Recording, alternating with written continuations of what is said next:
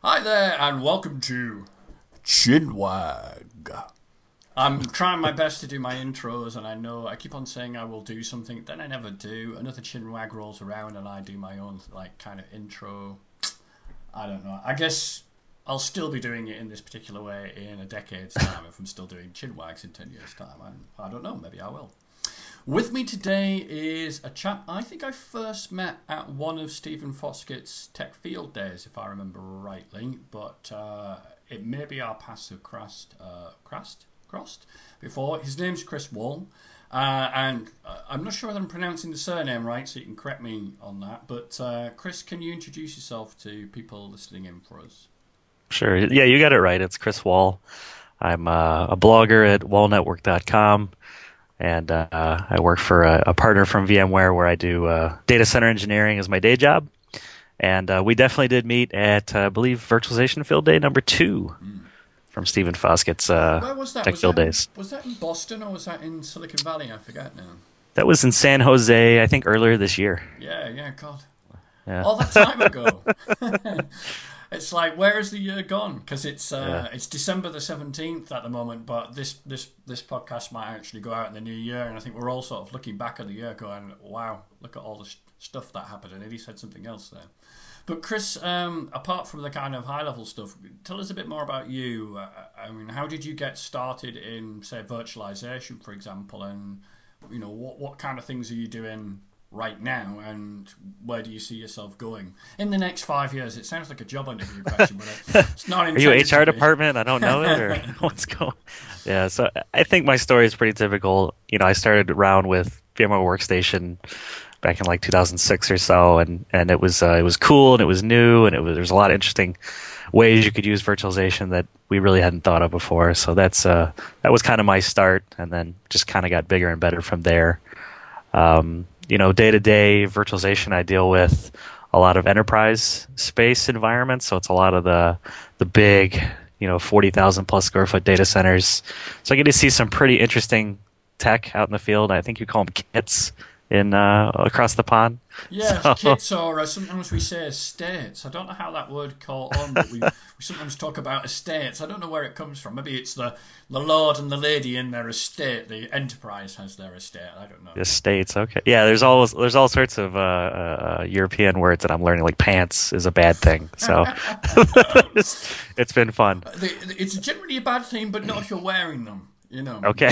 unless they're on your head, of course. Then then that's really regarded as a bit about a fashion faux pas I, I, over here in the UK. So, and, and, so I mean, so you're looking at a lot of big environments and like, what's what's new on your horizon? Say, well, what are you expecting to be doing in the in the new year? Have you got projects coming up in the new year that seem to be whetting your appetite? Yeah, I'm pretty I'm pretty booked already into 2013, which is surprising, uh, and it's a lot around you've got some traditional stories where it's still people trying to just virtualize and and they're trying to move you know data warehouses or things that previously we thought we couldn't virtualize databases and and you know real time transactional stuff. Mm. uh, but also we're seeing you know i'm personally seeing a lot of this activity around i want to have two data centers. I want them both to be active. I want to stretch my network across them. You know i want to I want to really make myself bulletproof when it comes to any kind of geographical outages, and uh, there's just a lot of discussion around that lately. It is. It is. I mean, I mean, we hadn't planned to talk about this, and I, I don't want us to go too off piece because we haven't even got into our first question yet. but it is something that has sort of. Um, I don't know what to, how to describe it. Taken off, caught on, catch, caught on a little bit in a way that perhaps other technologies haven't. And I was talking to um, Frankfurt VMUG the, the other week, and I was saying, you know, when you go to have discussions about DR, it often falls on deaf ears. But if you talk about site availability and the availability of your site, somehow the A word goes down better with people than the DR word does. They seem yep. to. Um, there's a, a. It's just a phraseology thing. We're still doing the same thing we're offering a, well, a, a, a, a level of availability beyond just an individual server or an individual rack. But it seems like if you talk availability and mention site in that, it seems to get more traction than if you talk site and disaster recovery. I don't know. Maybe it's because people see DR as being a, a once in a blue moon, but this active, active, moving our loads around in a dynamic. Uh, it seems to be a bit more sexier. I don't know. It is. It is a lot sexier, and I, I think you've hit it right on the head. That's you know, DR. You think of this big money pit where you have a dark site that just sits there and does nothing, and you think active, active. It just, it just, it does sound a lot more attractive. Yeah, you, know, you can use but, both. But you can do. You could call. You. I mean, nobody does SRM in a dark site way because it's, it's bloody expensive. You know, most yeah. people do look for another sign and if that site is not near enough or too far away, then they will think about rack space and so on. But anyway, we're drifting into a DR conversation. I wonder why that might be. so um, one of the kind of ironies I was mentioning that I was in Frankfurt, and it just so happened that that Chris was in Frankfurt at the same time. And I, I must admit, it was kind of my fault because I didn't think, you know, the HP Discover event was on in Frankfurt. Maybe some people I knew in the community would be around. And I must admit, I was kind of hoping that there would be some sort of VBS event associated with the Frankfurt VMUG, but there wasn't. So if I'd been a little bit more kind of um, active, maybe we could have actually hooked up uh, for physical rather than for virtual. But you were at the HP Discover event, and so my question was: is what did you learn, and was there any like key takeaways that people who come from a VMware background would have been interested in?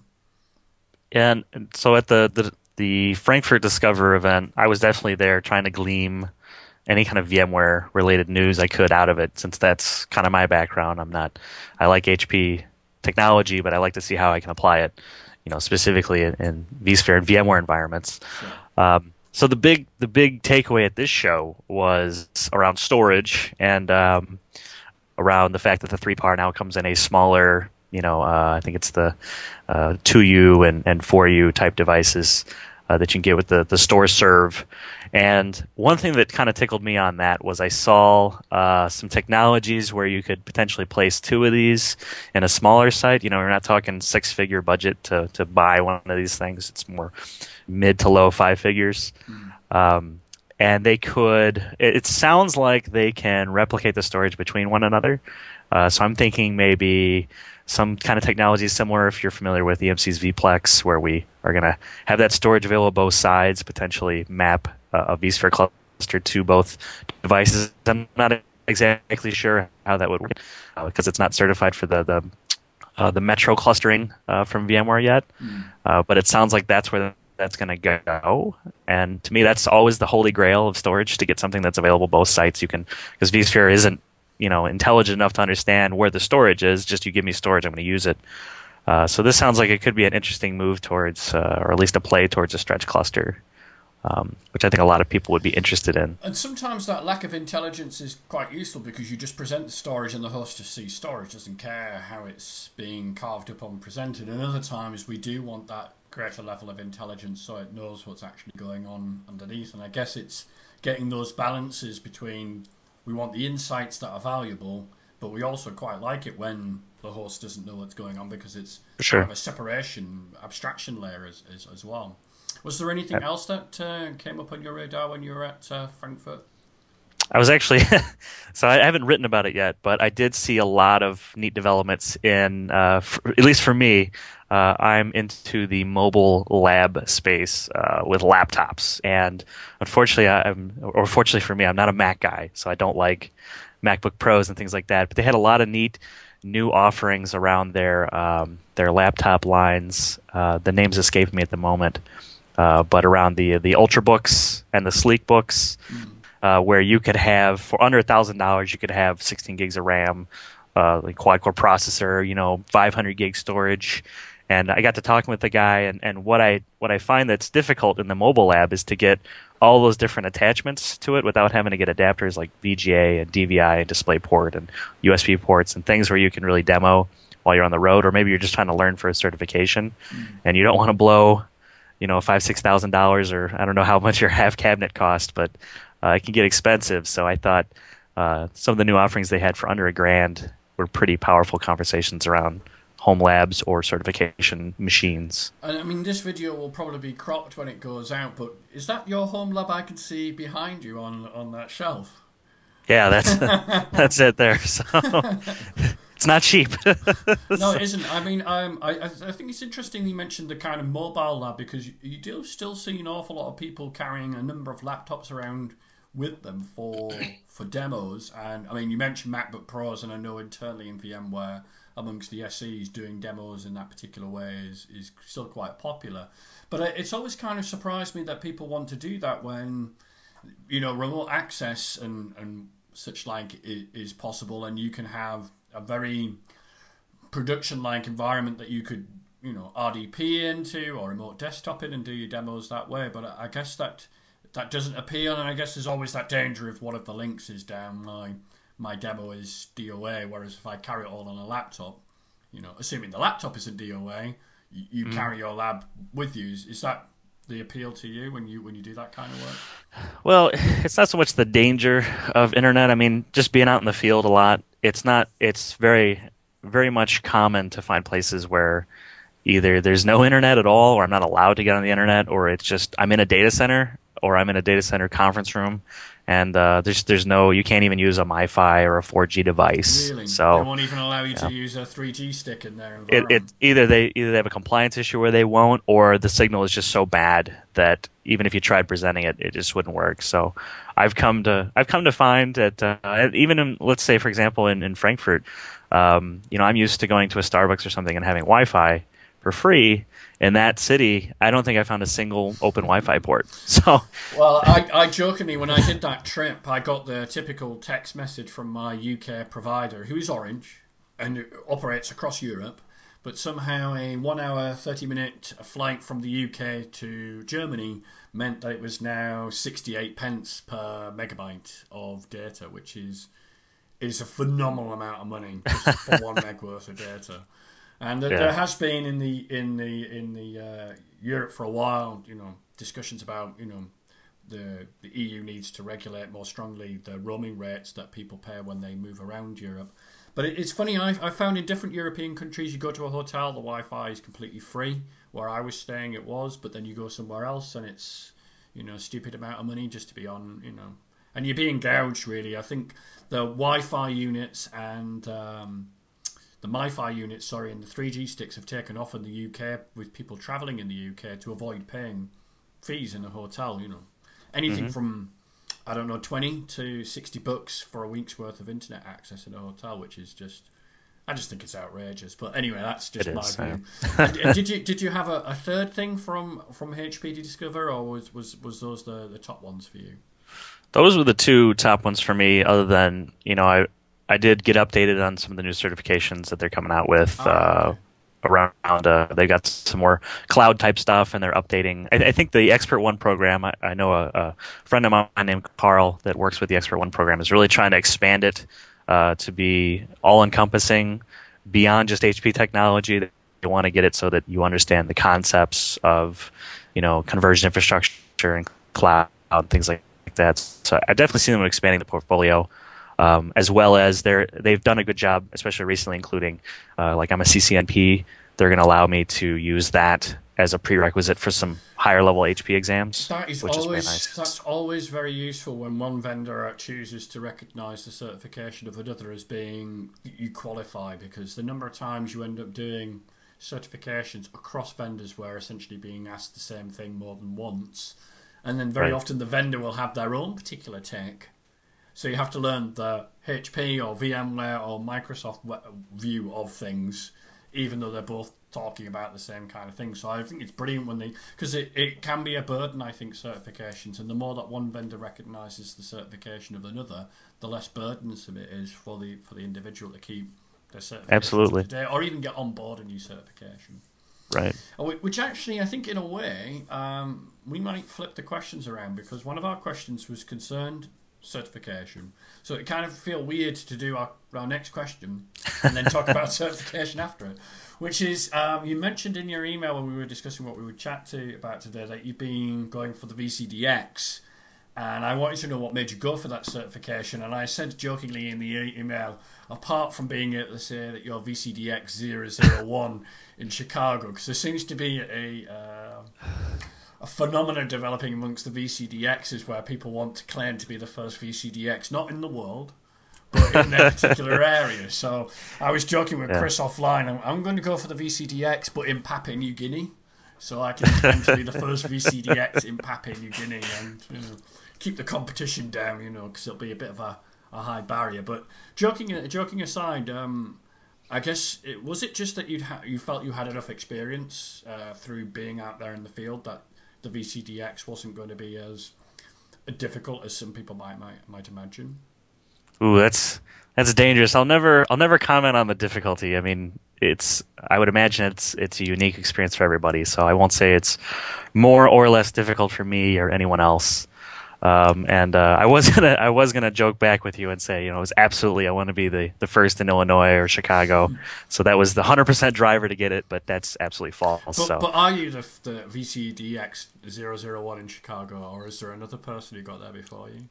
No, I think uh, I think there's there's some guys in like Minneapolis and Indiana, uh, but there's really not a lot of us in the Midwest. Yeah, They, they don't count. they're all they're all in, in California.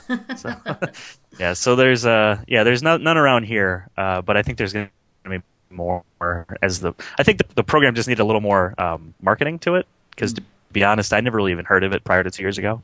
Um, and uh, I think that's where John and, and Mark uh, Brunstad and such are, are doing a good job, you know, letting people know what the program is and how do you do it.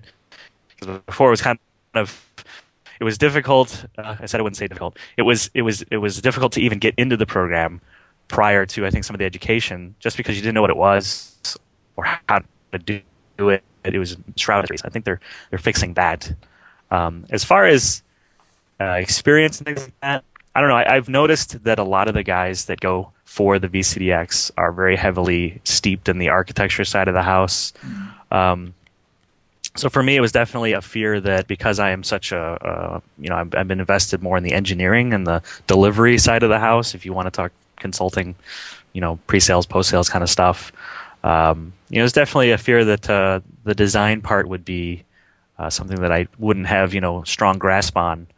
Um, you know, beyond that, I don't think there's any amount of time that you have to invest to get VCDX as far as, oh, you have to be a 10 year veteran or a five year veteran, uh, or even how long you've been certified. I know uh, um, another gentleman, uh, uh, Randy, had, um, I think he said he had been doing it for six months or something, got certified VCP uh, six months to a year prior to um, getting his VCDX. So even the certifications, you don't need, you know, VCP two number five hundred or something like that. You can jump right in. So, I mean, I, I hope that answers that question. Did you did you find yourself drawing on um, sort of real life experiences and I, there's a certain amount of scenario-ness, scenario-ness? presenting scenarios and explaining why certain decisions were made over X and Y and having to explain maybe maybe where you did deviate from best practices because the customer's situation decreed that that particular best practice didn't actually apply to them, whereas in other cases they did. So, I mean, did your in-field experience help? It did, and I think it was a, a strength, not a weakness or a, a hindrance. All the field experience, just because a lot of the conversations had already been had in the past, if that makes sense.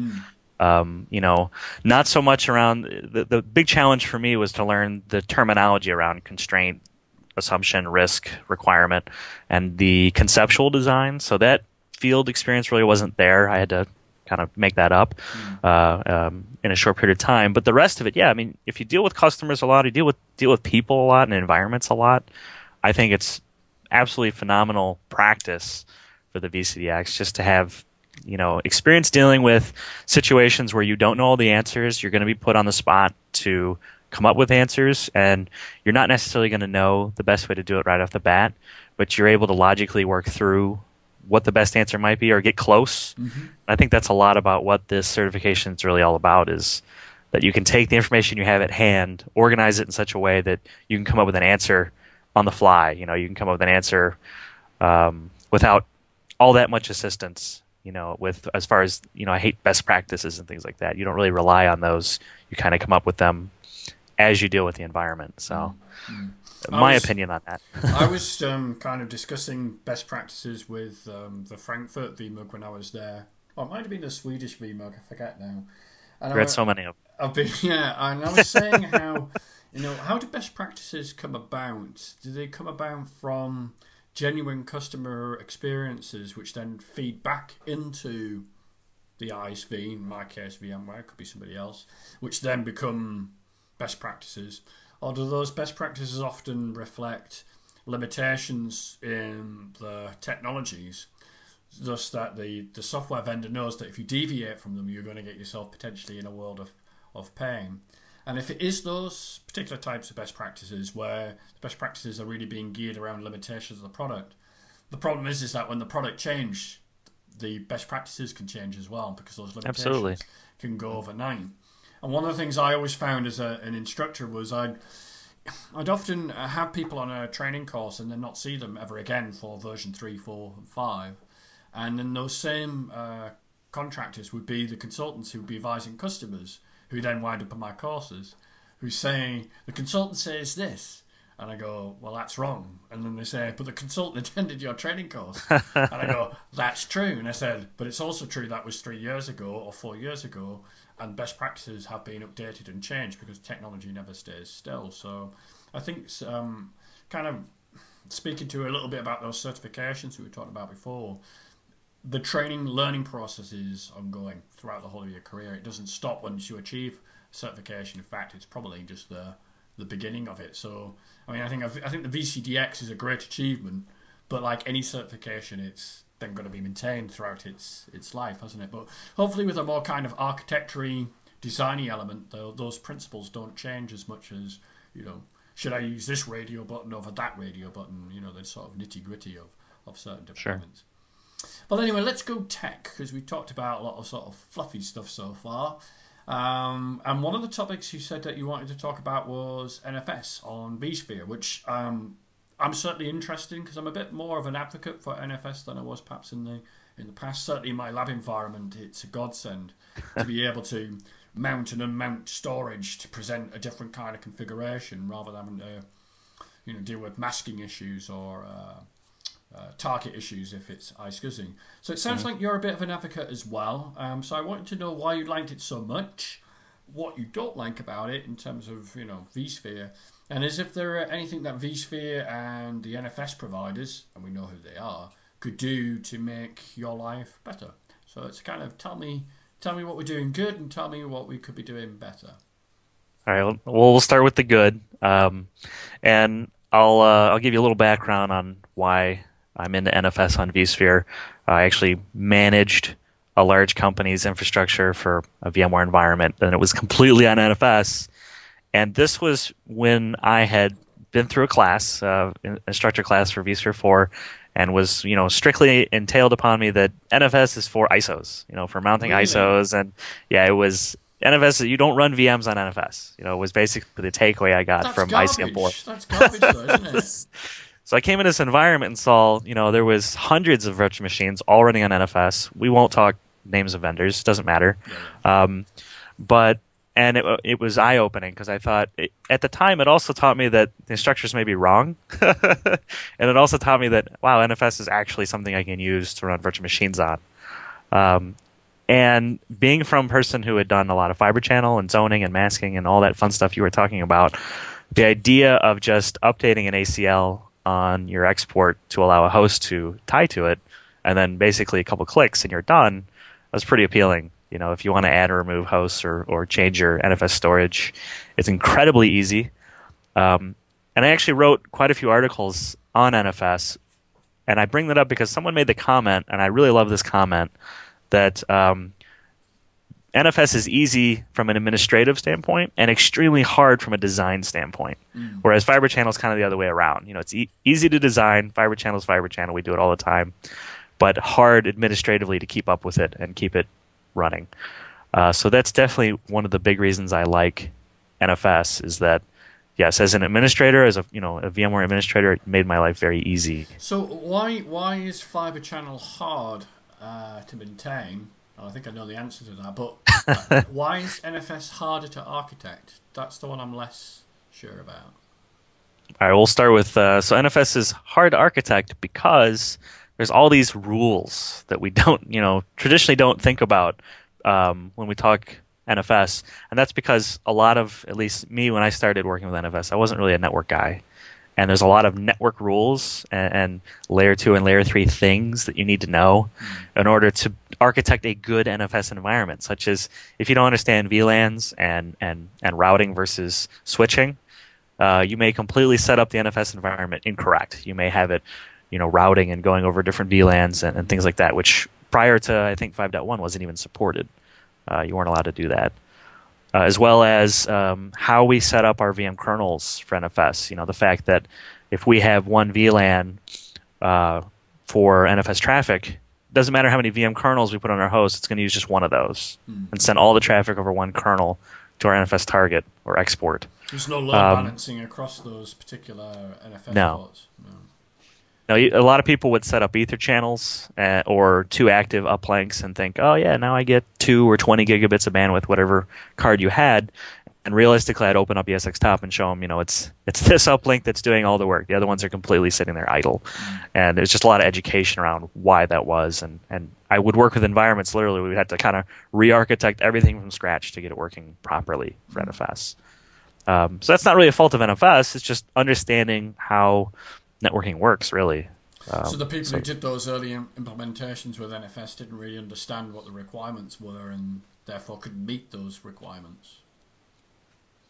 Exactly. Yeah. It's just it was just a, a a poor design initially, or a person just wasn't educated on how to how to design for NFS properly. And I guess it's fair to say with, with, with fiber channel, you know, you've got a single switch. You don't tend to do routing between fiber channel environments, do you? Right. You know, so it, the kind of technology lends itself because it's kind of restrictive, inverted commas, to a design which then leads to a decent outcome in terms of I/O because you are kind of lumbered with an access mechan- mechanism which is totally different from the way NFS works with Ethernet.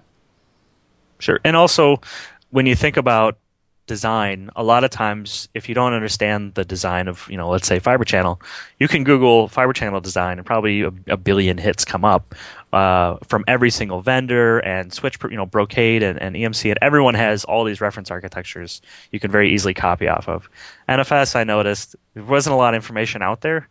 Um, the information that was out there was mostly around, you know, how do I mount NFS to a Linux host or Unix host, or more kind of not VMware cases, we'll say, not designing it for any kind of storage. I wonder whether that just comes from the history because obviously NFS support didn't come until uh, VI3 um, and iSCSI support didn't come until that release. But there was E ESX1 and ESX2 where basically if you wanted to do anything in the world of vMotion, you had to have fiber channel. And therefore the community was more educated because, well, that's how it was done. When something new comes along, it takes time for a billion hits to accrue on, on Google on a particular feature that's relatively new. So maybe it's a bit of a throwback to that history. I know it's a long time ago now, but it, it takes it takes a while for that sort of information to filter out and accrue. I guess is that a fair thing to say? Sure. No, I think that's fair. And yeah, I think prior to vSphere 4, really no one thought of putting VMs on NFS, or at least I, we're I all that was, I was kind of horrified to hear that your instructor said that you don't run VMs on NFS because when NFS first became available, one of the things I would say to people is, look, you've got this video from NetApp where they're spinning up a gazillion uh, VMs for a VDI environment, and look how much disk space they save by deduplication. And I think it's probably still true today that NFS and VDI has this very strong usage case together. You know, given that fiber channel is probably the most expensive storage you can have, um, you know, cost per VM is quite important. You know, and a lot of those NFS providers are providing, you know, VI, uh, VI copy and uh, the ability to create many virtual machines just by creating a pointer. So not using link clones from VMware, but you know using a storage mechanism. So Sure. that initial investment and benefit for VDI is still showing its thumbprint even to the day. What I think's interesting about that is, as, as instructors, it was always sort of drummed home to us that you don't say NFS is better than Fibre Channel or Fibre Channel is better than iSCSI or iSCSI is better than either, because you don't know what the customer is going to have. And there's nothing worse in life than when a customer says, We've got X, and your initial response is, Well, you shouldn't have bought that, you should have bought something else. and it's like when I have a problem with a device, like I had a problem with my iPhone the other week, I forget what it was, and somebody said, Well, you should have bought an Android or a Nexus. and I was like, Yeah. But uh, do you seriously expect me to put this in the bin and buy a new phone just to solve this problem? I want to fix to my problem within the, the technology I've got, telling me I should have bought something else just really actually pisses me off. so, in a way, to, to say, oh, well, you should use X for Y, it's not going to go down very well with a customer who's chosen Y, and you're saying immediately, well, you, you should have chosen X. And the analogy I've sometimes used it is um, there's an old Irish joke or an English joke about Irish people, which is well known, which is you're lost in your car in Ireland somewhere, and you put, pull down the window, and you say to the Irishman, "How do I get to uh, Donegal?" And the Irishman responds, "Well, I, I wouldn't start from here." it's like I would drive thirty miles somewhere else and then start from there because I wouldn't have started from here. But you are where you are, and therefore being told that you need to be somewhere totally different doesn't actually help you. You want to fix your problem. So, I sure. mean, I, I've I've always tried to be a bit neutral, and I talked about the advantages and disadvantages of both. Like one of the things that I've often seen with NFS and iSCSI is the weakest link isn't the protocol; it's IP. So all it takes is some idiot to type in the same IP address as the target that you're trying to get to as a VM kernel address, which is on the same VLAN, and they've created an IP conflict with the target, to which all my other nodes have got sessions to. And it used to happen every week or every other week on a training course. You had 12 NFS IP addresses for 12 students, and then another IP address was the thing they were trying to connect to. And without fail, one out of those 12 would type in the IP address of the target. And then the other 12 or 11 people go, it's not working for us anymore. Yep. And it's like, wow, it was working two seconds ago. Now somebody's typed in an IP address and now it doesn't work. What do you think might have happened, given that I haven't touched it and nobody else has touched it? So I, have often, and I, I've seen it in my own lab environment where I go around and I'm a bit uh, loose and goosey on the IP allocations, and then I go, oh, uh, yeah, I've created a problem this week. I mean, I did it just a couple of weeks ago. I, I was doing something in vCloud Director with IP ranges, and I forgot that one of those IP ranges was assigned to one of my iSCSI systems.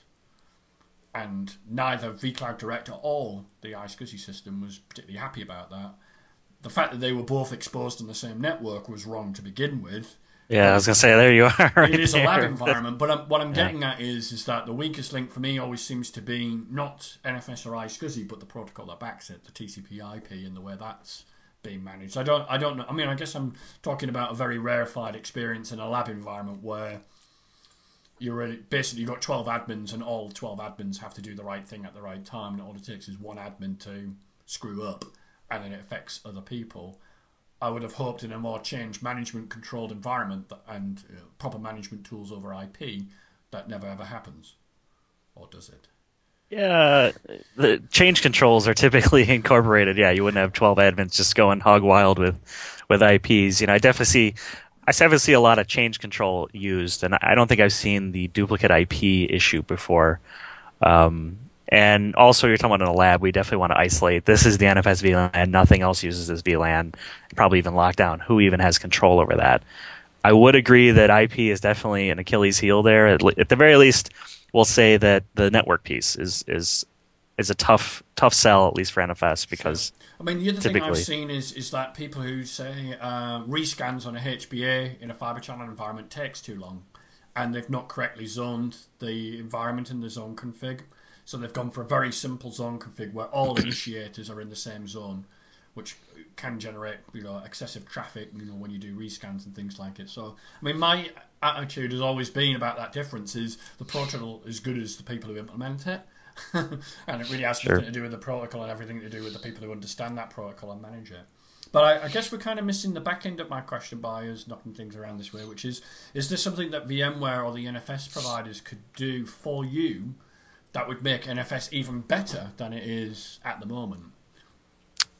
Well, I would say that from a let's talk vSphere first or VMware. Okay. Um, I would like to see VMware embrace NFS version four so that we could do parallel NFS. And I'm sure I'm not the pers- first person to say this, and I brought it up prior, and it sounds like the issue there is that NFS version 4 doesn't have a, an actual solid uh, standard yet. It's still kind of up in the air. Um, that would allow us to do parallel NFS, basically the same way we do iSCSI, where we can bind and have multiple uplinks. We could do with NFS. So uh, I would like to see that incorporated from the perspective of VMware. You know, I guess solving some of the problems you're talking about, where we can have misconfigurations or things like that.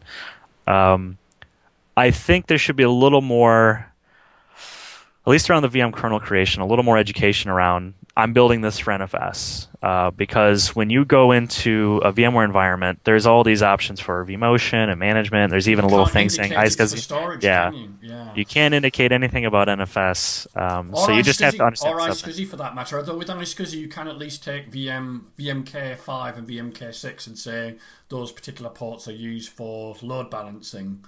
Yeah, Um, but it, but when you create the VM kernel port, you're right. You cannot mark it as this is a VM kernel port for storage. One of the reasons I've wanted that is I'm a heavy user of all these storage plugins from you know NetApp, EMC, and Dell. And especially when it comes to the NFS ones, they tend to use obviously IP as the way of controlling the ACL. But of course, there's no way for that vendor to identify which out of my three, four, five, six VM kernel ports are the ones that are being used for storage. So what they're forced to do is dump every VM kernel port into that ACL. So that mm. includes my vMotion, potentially two IP ones because I'm using iSCSI and I want to do load balancing. We just discussed NFS and load balancing, you know, being an issue. And then what else might I have? FT or something like that. All of that IP gets dumped into the ACL, which it doesn't hurt and it doesn't bite me or anything. But it, I'm just one of those people. When I go into an ACL, I don't expect things that shouldn't be there to be listed there. So I mean, Yeah. one of the things I end up doing is maybe I present a new volume to eight hosts. The wizard does the whole shooting match, creates the data store, does the ACLs, maps it all to my host, and then I manually go back to the volume and then kick out the IP addresses I don't need. If there mm-hmm. was a marker, at least then pragmatically those plugins could say, I'd only take the ones that are marked for IP based storage. The trouble then is, well, some of them might be used for NFS and some of them might be used for iSCSI, some of them might be used for both. So, you know, would we want a second radio button to indicate whether it was NFS or iSCSI? You? Yeah. Which, you know, you can take it to the nth degree, but do you see? I could see your point of view, and I'm thinking of a specific example where I've come across that issue and felt, even though this doesn't really cause me a problem, an ACL should only contain the the IPs that have rights, not things. otherwise your ACL is you know this long too with yeah, yeah. gobs of IPs. And well, and flipping that the other way, I've actually, I mean, uh, I know I've worked with NetApp quite a bit, and um, their VSC, I think it is, uh, right, adapter. storage console. Yeah. There you go. Yeah, I just know the acronyms now. Um, was actually smart enough to yeah, everything starts with a V. it was actually smart enough to to you know I presented a host and erroneously forgot the uh, the NFS VM kernel on there, and it said, "Well, I don't see anything on the subnet to my storage." So I'm not going to let you even mount this. This, you know, I'm not going to let you do it routed or something. So at least it was smart enough to look for a VM kernel port on the same subnet, and you know, All right, so it, it seems to be like, looking. Some validation on the actual. Right. Yeah, yeah, that makes sense. Okay. So, so I think there's stuff like that that's moving forward and fixing some of those problems. Okay. So we're on to our uh, final last question. It's another kind of techie one, which was you said you wanted to talk about uh, some of the new functionalities, features, takeaways around the new iteration of the, the DV switch in vSphere 5.1. Um, I don't know specifically what you want to flag up, uh, but the floor is yours. What what, what do you think? Sure. Um, the biggest, I guess, educational point with the 5.1 DV switch is uh, I was just had a session um, last week in Orlando on you know becoming a VMware network expert, and I hate the term expert, but you know, or mastering the VMware network. And uh, I polled the audience and realized pretty much no one was using the DV switch, even people that owned the licensing level to use the DV switch. And I went around and asked, why not? Why are you not using it? Oh, you know, well, we don't want to put any of the management or vMotion stuff on the DV switch. We want it on the V switch, and we just figure we'll just leave it all on the V switch because of that. Um, so the rollback and and other testing type tools that are baked into the 5.1, you know, you've got the the uh, configuration rollback, you've got the uh, the network health checks and things like that. Um, I really feel like, and I, this is something I've been talking with a lot of clients with as well, that there's not a huge reason not to shift over to the DV switch anymore. So do you, enough- do you feel that we've reached a kind of Rubicon where I mean, we used to make this argument before even Fiver came out uh, for a more hybrid model of standard switches and distributed virtual switches. Do you think we've crossed the Rubicon where really those who have the license should should move over everything to the DV switch? Yeah, I've I've not used the the hybrid model prior. Even on four, I put everything on the DV switch just because I think it's a misunderstanding of how the the standard switch works. Uh, or, or, we'll say the distributed switch with management. IPs. You know, they think they lose vCenter, that the whole thing just comes crashing down. Uh, and there are, you know, prior to 5.1 where we couldn't restore uh, functionality to a DV switch even without vCenter, which we can do now in 5.1. Uh, the the fix was to, you know, temporarily make a vSwitch and throw vCenter on it or or whatever your infrastructure was temporarily to get it back and running. Even when that was a caveat, I still embraced DV Switch for everything. You know, all the environments I managed, I pushed all over. It's just now with 5.1, we've really removed even that minor kind of complaint of, yeah, I got to build a vSwitch temporarily. We don't even need to do that anymore. So, yeah, I think if you own the licensing, like you're paying Enterprise Plus money, get the DV switch out of it because it has so many goodies baked into it now that you're really doing yourself a disservice not to move over to it. I must admit, with the 5.1 drop, I made the decision to abandon the Windows Virtual Center and the you know a SQL backend. I've gone for the virtual appliance. And mm-hmm. the changes I was making in my lab environment, getting ready to learn more about vCloud, Director, was so drastic in terms of storage and what I basically decided to level uh, ground zero of the lab environment and start again from scratch. And so I abandoned the use of the standard switch mm, three months ago. I don't have mm-hmm. it in any of my environments whatsoever. The only place I have a standard switch now is for the vShield endpoint, which does use a standard switch to communicate to the hypervisor for doing any right. endpoint work with. In case people don't know, endpoint is AV, and I was doing quite a bit of work with Bitdefender a couple of months ago when I was writing the view book, and I decided, well, I'm going to carry on keeping that in my environment because I've got licenses that any Windows VM I spin, spin up is already AV protected, and it's just so much easier in a lab environment than having to deal with licenses. You destroy something, then that license is taken up. Then you have to explain to the vendor, I need my licenses back because that was just a temporary VM. I just don't sure. have to worry about that kind of stuff anymore. But I, I, I must admit, the decision to switch over was more the time I felt that the flexibility that the distributed switch was going to give me was going to be greater, even on the management side. So what mm-hmm. I've done, and I don't know how you architect this and whether it's even right for VCDX, to be honest with you, is but I have two separate DV switches. One of them is the management switch, which contains all my management stuff, all the stuff that allows the platform to to work. And then I have a separate distributed virtual switch, which is where my VMs go, and never the twain meet. So no matter what I do to my infrastructure DV switch, it won't ever affect running VMs um, the, the two don't match. But I, I, guess that kind of setup was forced upon me because I don't have a dedicated cluster for management. And so what I've sometimes said to people, well, if you have this anxiety about where will my virtual center live, well, a lot of the big enterprises will have a dedicated cluster just for running their management stuff. Mm. Three or four horse, I don't know how many. You could run that all on standard switches if you wanted to, but everything else on the distributed switch, you know. I, I guess it matters more when your virtual center is running on the environment that it's managing, and there isn't that separation, which is I've got yeah. that.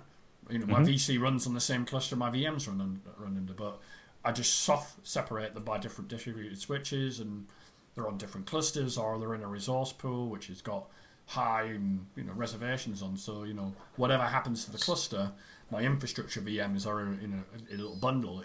Is that the kind of configuration that that you go for? Have a total separation, or you know, soft soft partitioning to keep them separate from each other? Well, for I think you hit it on the head with the management cluster. In an enterprise environment, we pretty much always do that, and it's either one or two hosts. You know, we push for two, but sometimes one is purchased because it's just not that mission critical. You know what's funny uh, about that is that people will worry yeah. about running their virtual yeah. on top of a cluster and everything else is running on it. What if the distribute? But it's okay to run it on a management cluster or one host. Yeah. I don't ever agree with the one host management. Uh, you know, like with we do a lot of work with vBlock, so they have the AMP Advanced Management Pod, and you can yeah. buy it as a one or two node AMP and I definitely uh, I always push for the two node, but there's quite a bit of cost when you go to the uh, the two node from the one node. Mm-hmm. So yeah, when we build uh, you know a, a management cluster, I'm fine with standard switch because typically we don't want to pay the money for Enterprise Plus for a, a two node thing running vCenter, you know, so we'll just buy standard licensing or something like that. Uh, you basically just want vMotion and, and things like that on there. Uh, if you're going to do the inception model where it's vCenter managing itself in its own cluster, uh, I typically like to build a vApp. You know, if the SQL's on there as well, I put it all into a container of a vApp so that I get the start order set correctly. Yeah. Uh, you might even throw a domain controller in there so that it comes up first, then SQL, then vCenter, uh, and give it lots of resources. I think that's fine. What you were mentioning with the DV switch, having two of them or one of them, uh, there's really no right way to do it. I've done it both ways. Um, it really just depends on your infrastructure. You know, if you only have two NICs coming out of that thing, well, then you can only make one switch because yeah. you know you only have two. Generally, my hosts have always had four NICs because back in the ESX2 days, that was that was the best practice. At least four NICs or more, and that was the most I could get. Either I ran out of PCI slots and I was only using cheap two port cards rather than quad port mm. cards, or I'd just run out of ports on the Switch anyway. So it didn't matter that the host had 12 NICs in it because I just wouldn't have anything to plug them into. But I guess part of it was I was I was gonna I realised I was gonna start managing the network um, through the pane, which is vCloud Director, and that kind of obscures the visibility of the Virtual Center and vSphere. And I was thinking, you know, this is a new product to me, and it'd be very easy for me to make a change. And if everything is all all the turtles are on the same turtle, there's a good chance that I could actually cut through my own link. Um, and, and, let's face it, we've seen that pe- people do that before with standard switches, you know, where people remove VM NIC 0 from their vSwitch 0 and then wonder why their PuTTY session isn't working anymore. You know, why? What's gone wrong? It's not. Why isn't it responding to my? T- oh, it's because I blew away the NIC. So right, I mean, right. if it, there are screw ups that can happen at the standard switch, you know, it's not like it's some sort of the standard switch is immutable from any configuration errors. So why why feel that way about the distributed uh, virtual switch? It's, I think the other funny thing that you said that so many people have the software but don't adopt it. That's something I've seen with other technologies. Uh, so customers argue, you know, should we have standard, advanced, enterprise, enterprise plus? A lot of debate about the different features. Once they decide which one they get, they then buy it and then they don't implement any of them yeah. And I'm like, hmm. And you come back to them a year later or two years later. Uh, have you enabled HA and DRS? Well, you know, we're still checking out HA and DRS. We haven't decided. no. But yeah. we've gone into production with VMs that have no protection whatsoever and will all line up on one host because nobody bothers to do any any load balancing. But we need to be a bit cautious about this HA and DRS business. I'm like, there's something screwy going on here. You know. I guess. I, I, take a very uh, shortened view of things. I look at the benefits of the technology and I look at the risks, and I look how people can be sometimes so risk averse that it then stops them from taking advantage of the technology that would actually, to some degree, protect them from a risk of some description. But I must admit, uh, switching over to the DV switch completely and turning my back on the standard switch, that was another one of those Rubicons. You know, deciding that I wasn't going to use a Windows VC anymore. Um, and I guess it came with me moving over to VMware. I wanted to be on the not bleeding edge, but at least leading edge of some of the stuff I'm doing. Because um, bleeding edge can be a little bit of an unpleasant experience when you're trying to get other bits of software to work. But leading edge a sure. little bit on on that particular technology. But it, it paid dividends on the management side because you know when you're learning something new and you don't really know it very well, and it says it's got these network requirements, and you go yeah yeah yeah and then you start getting more and more involved in it, and you go, "Oh, I've I've missed something out here. I've not done something right." And one of them was forgetting that um, a vCloud cell needs two NICs, one for the web and one for the console. I forgot to create a port group for the console on a separate VLAN. Now I have eight hosts with standard switches. That would have been I'd be reaching for my Power CLI to put all those port groups right. on. With the distributed switch, it was right click new port group. Job done which meant the time that saved me, I could invest into something that was much more valuable, which was actually learning the technology, rather than actually trying to meet the requirements of technology.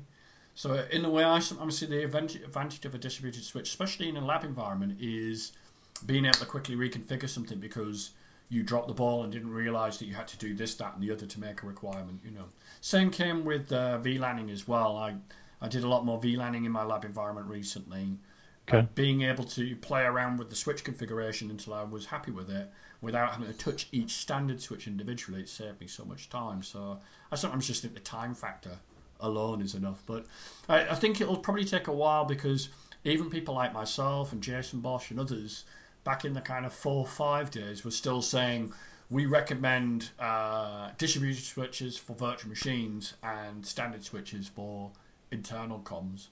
And that's another best practice, which I think is perhaps one that is now ripe for us going, well, is this really a best practice anymore? It's the Yeah. technology, going back to what I was saying before, the technology has improved, so maybe the best practice needs to move as well. And that that's not just VMware saying there's a new best practice. It's us keeping up to date with the technologies changes and going, hmm, well, maybe that best practice isn't as best as it used to be. I, I don't know. Am I talking off the top of my head here?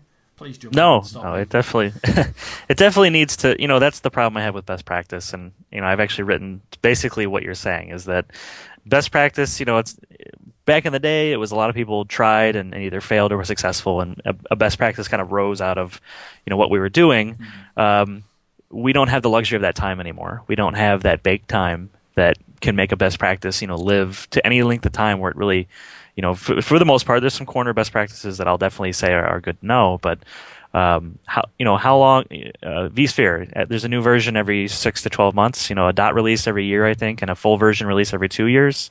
Uh, it's just at that kind of pace. How can you really form any best practices? There's so many changes coming out that you know when we get a best practice to avoid one bullet, VMware just removes the bullet. You know, and then we don't have to dodge that anymore. And this best practice is now garbage. So Yeah, I think also as Patch was saying, and this is something I was saying at the Swedish VMUG, is that vendors produce the best practices, and sometimes they are aligned around not real experiences in the field, but trying to make sure customers don't implement something that reveals a flaw in in the product or a limitation of the product.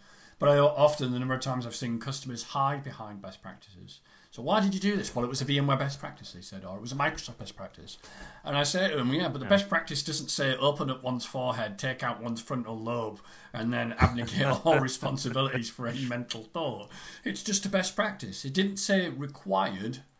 It might have said recommended, which is a little bit less strongly worded, or it might be a best practice, which, you know, in most cases, for most customers, it's a best practice to use X and Y. Well, you know, not everybody is the same at the end of the day.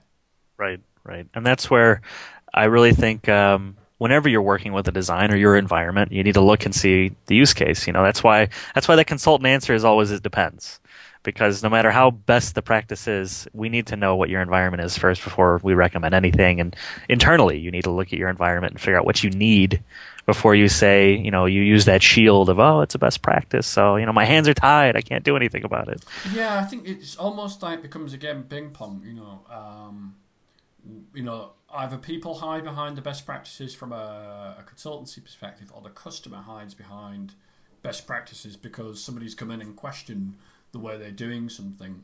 Um, I, I just don't. I don't think we're aided by the best practice becoming like a kind of CYA thing. You know, a great way of covering your butt, whether you're a, whether you've given the advice or whether you've taken the advice. I think sometimes the best practice is used as a kind of way of, you know, like a, a joker in the card. You know, if you can back it up though if you can cite a best practice and say you know you can't just say it's a best practice you know no no whammies i'm safe. You can say it's a best practice and here's why it's a best practice and why we use it. Mm. And you can explain that i think then you're okay. I don't think you know there's nothing wrong with saying best practice. They're they're they're, they're there for a reason but if you can explain the why behind it i think you can you can justify it just fine. You know you can move forward with that Well, Chris, um, it's been wonderful chatting to you. I have no idea how long we've talked for. I didn't keep an idea on the on the time. Uh, I think we chatted for a little bit before the hour, but thank you very much for uh, taking part in the Chinwag. And I'm sure we'll have you on again. Uh, if you're at VMworld next year, we should get together and do a, a mini wag as well. But uh, we'll see what happens. absolutely hope to see you there Thanks a lot for your time. all right take care